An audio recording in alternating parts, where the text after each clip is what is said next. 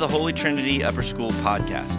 The following homilies were recorded live in front of our student body at Holy Trinity Episcopal Academy located in Melbourne, Florida. Our chapels exist to proclaim the amazing grace of God in Jesus Christ, and it's our hope that these homilies will provide you with a measure of encouragement and comfort. Thanks for listening. Okay, all right. This is a, a reading from uh, 1 Corinthians uh, 2 Corinthians 1, verses uh, 16 through uh, 21. I wanted to visit you on my way to Macedonia and to come back to you from Macedonia and have, have you send me on my way to Judea.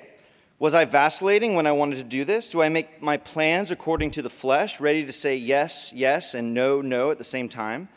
As surely as God is faithful, our word to you has not been yes and no. For the Son of God, Jesus Christ, whom we proclaimed among you, Silvanus and Timothy and I, was not yes and no, but in him it is always yes. For all the promises of God find their yes in him. And that is why it is through him that we utter our amen to God for his glory.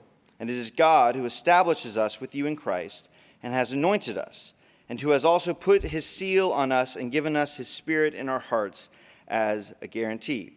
This is the word of the Lord. Thanks be to God. Okay, uh, sorry about that. But here we are. Okay, so um, today I want to get us going on what we're going to be talking about this fall in uh, chapel. Uh, and my thought is um, I want us to begin to look at um, what the whole uh, message of the Bible is. Um, because the Bible is one of these things that a lot of times when we talk about it, uh, when we talk about it in chapel, or maybe when we read it on our own, um, we, we often kind of piecemeal it. You know, we kind of we kind of approach it. We open it to some random chapter in some random book of the Bible, and we just kind of start reading it, and, and then we kind of go, all right, I didn't really get anything out of that. Um, and, and it's probably because partly it, we have to understand the whole context because the Bible is actually one long story. It's actually one big story, and it's a story that God has told all through history. And if you approach a story out of context, you're going to be really confused. I mean, it would be like uh, walking into um, the Hunger Games without having any context for what's happening. If you miss like the beginning part where it's like, oh, you know, the world, they decided this was a good idea, and you're like, how, how did we decide that? But if you just walk in, you're like, why are all these teenagers murdering each other? You know, like you, or, or uh, uh, like this, what I learned from the Hunger Games. They feature everyone as Lady Gaga, you know? They do look insane. Uh, or if you came in and you started watching uh, Endgame without watching any of the other, you know, Marvel movies, you'd be like, why is this purple dude so obsessed with jewelry? Like, this guy is, uh, he is just desperate to find these, these whatever, these like a purple gemstone. He just killed somebody to get a green like thing. Like that's amazing, you know. And some of you'd be like, I would do that. I would do that. Um, but if you don't understand the context, then, then, then what you're coming into, if you come into the middle of something, it is going to be extremely confusing. When I was uh, younger, I went, uh, you know, in college, uh, I was really popular, had a lot of friends. I went to see a movie by myself. Um, and I remember I got into the movie late. And I think it might have been like Lord of the Rings. And you walk in, and if you miss the whole beginning part, where like, you know, uh, the, the narrator's like, you know, I feel it in the water. Everything's changed. You know, you're like, what's happening? Uh, and if you just walk in, you're like, why are these people trying to destroy this ring? You know, you have no idea what's going on. It actually makes for a really fun experience. Just sometimes just pop in the middle of a movie that you've never seen and just try to figure out what's going on. Um, but this is actually how we approach the Bible most of the time. That, that we, we open the Bible to some random verse and we kind of go, all right, I'm going to try to, it'd be like, you know, just like opening Harry Potter, you know, in the fourth book, uh, you know, whatever. Uh, and, and opening middle, middle of the way through and reading one verse and being like, I think I, I think I understand one verse. You know, it is uh, one little line and going, uh, yeah, I think I understand Harry Potter now. I, I, think I'm good with that, which you probably do. But um, the Bible is a giant story. And if you're going to understand the Bible, if you're going to at all get anything out of the Bible, you need to understand what is going on. And so this fall, we're actually going to walk through the Old Testament, which is the first 39 books of the, of the Bible, the first half. Uh, and we're going to kind of look at what is the story going on because when Jesus shows up, he's showing up in the middle of a story that has already been happening. Uh, and the Bible would say that this story has been happening since the beginning of time.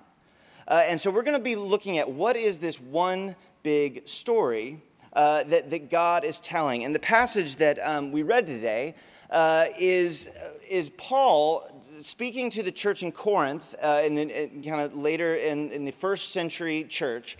And he's telling them that um, basically the whole story of the Bible is kind of summed up in, in the idea that God is a God who has made promises. And, and that's, that's not something that we should just assume, or, that, or not something that we should just, um, well, of course God makes promises. God doesn't have to make promises. You know, God is free. He's, he's the creator God. He's almighty, all powerful, you know, all that. He doesn't owe anybody anything. And yet, God, in the story of the Bible, has come down to earth and made promises to us. And that um, the whole story of the Old Testament is God coming to people and making these promises that, of what he will do. And so the story of Christ becomes a fulfillment of those promises. So that's why Paul says that in him, in Christ, all of God's promises are a yes. A yes and he even says a yes and amen. In other words, for you and me, what I hope that we learn this fall, uh, what I hope that we discover is that um, not only is God a God who makes promises, but God is a God who doesn't double speak. And Paul, Paul refers to that, that we all know that people tend to say yes and no at the same time. We, you know, we say, yeah, I'll do that, and then really we have no intention of doing it. We, we say, like, uh, yeah, you're my best friend, and then we go, you know, really quickly and say, like, I hate that person. Uh, you know, that, that people are duplicitous. People, you, you never know what you're getting from people, or at least we feel that way. Sometimes you do. Sometimes you have a trusted friend or, or parent or somebody, but we feel like, um, can we really trust the people around us? Because we all know what it's like to be betrayed or, or stabbed in the back, or, or for someone who you thought would be there for you, uh, who promised even to be there for you, to end up not being there for you.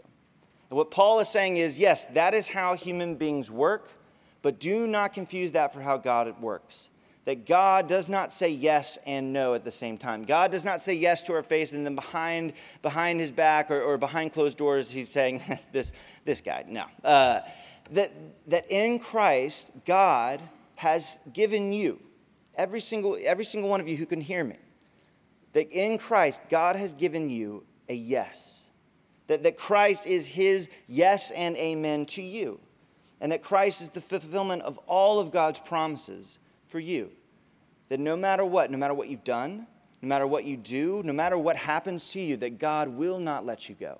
And he will never abandon you or forsake you. And so, hopefully, this semester we're going to see that, that God is a God who binds himself to his word, his promises to us. Uh, and I hope that that is encouraging uh, for each of us. And hopefully, we understand the Bible in a new and clear way. So, amen.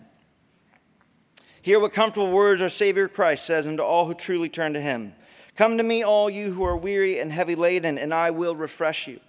For God so loved the world that he gave his only begotten Son, to the end that all that believe in him should not perish, but have everlasting life. Hear also what St. Paul says that this is a true saying and worthy of all men to be received, that Christ Jesus came into the world to save sinners. And hear also what St. John says that if any man sin, we have an advocate with the Father, Jesus Christ the righteous, and he is the propitiation for our sins.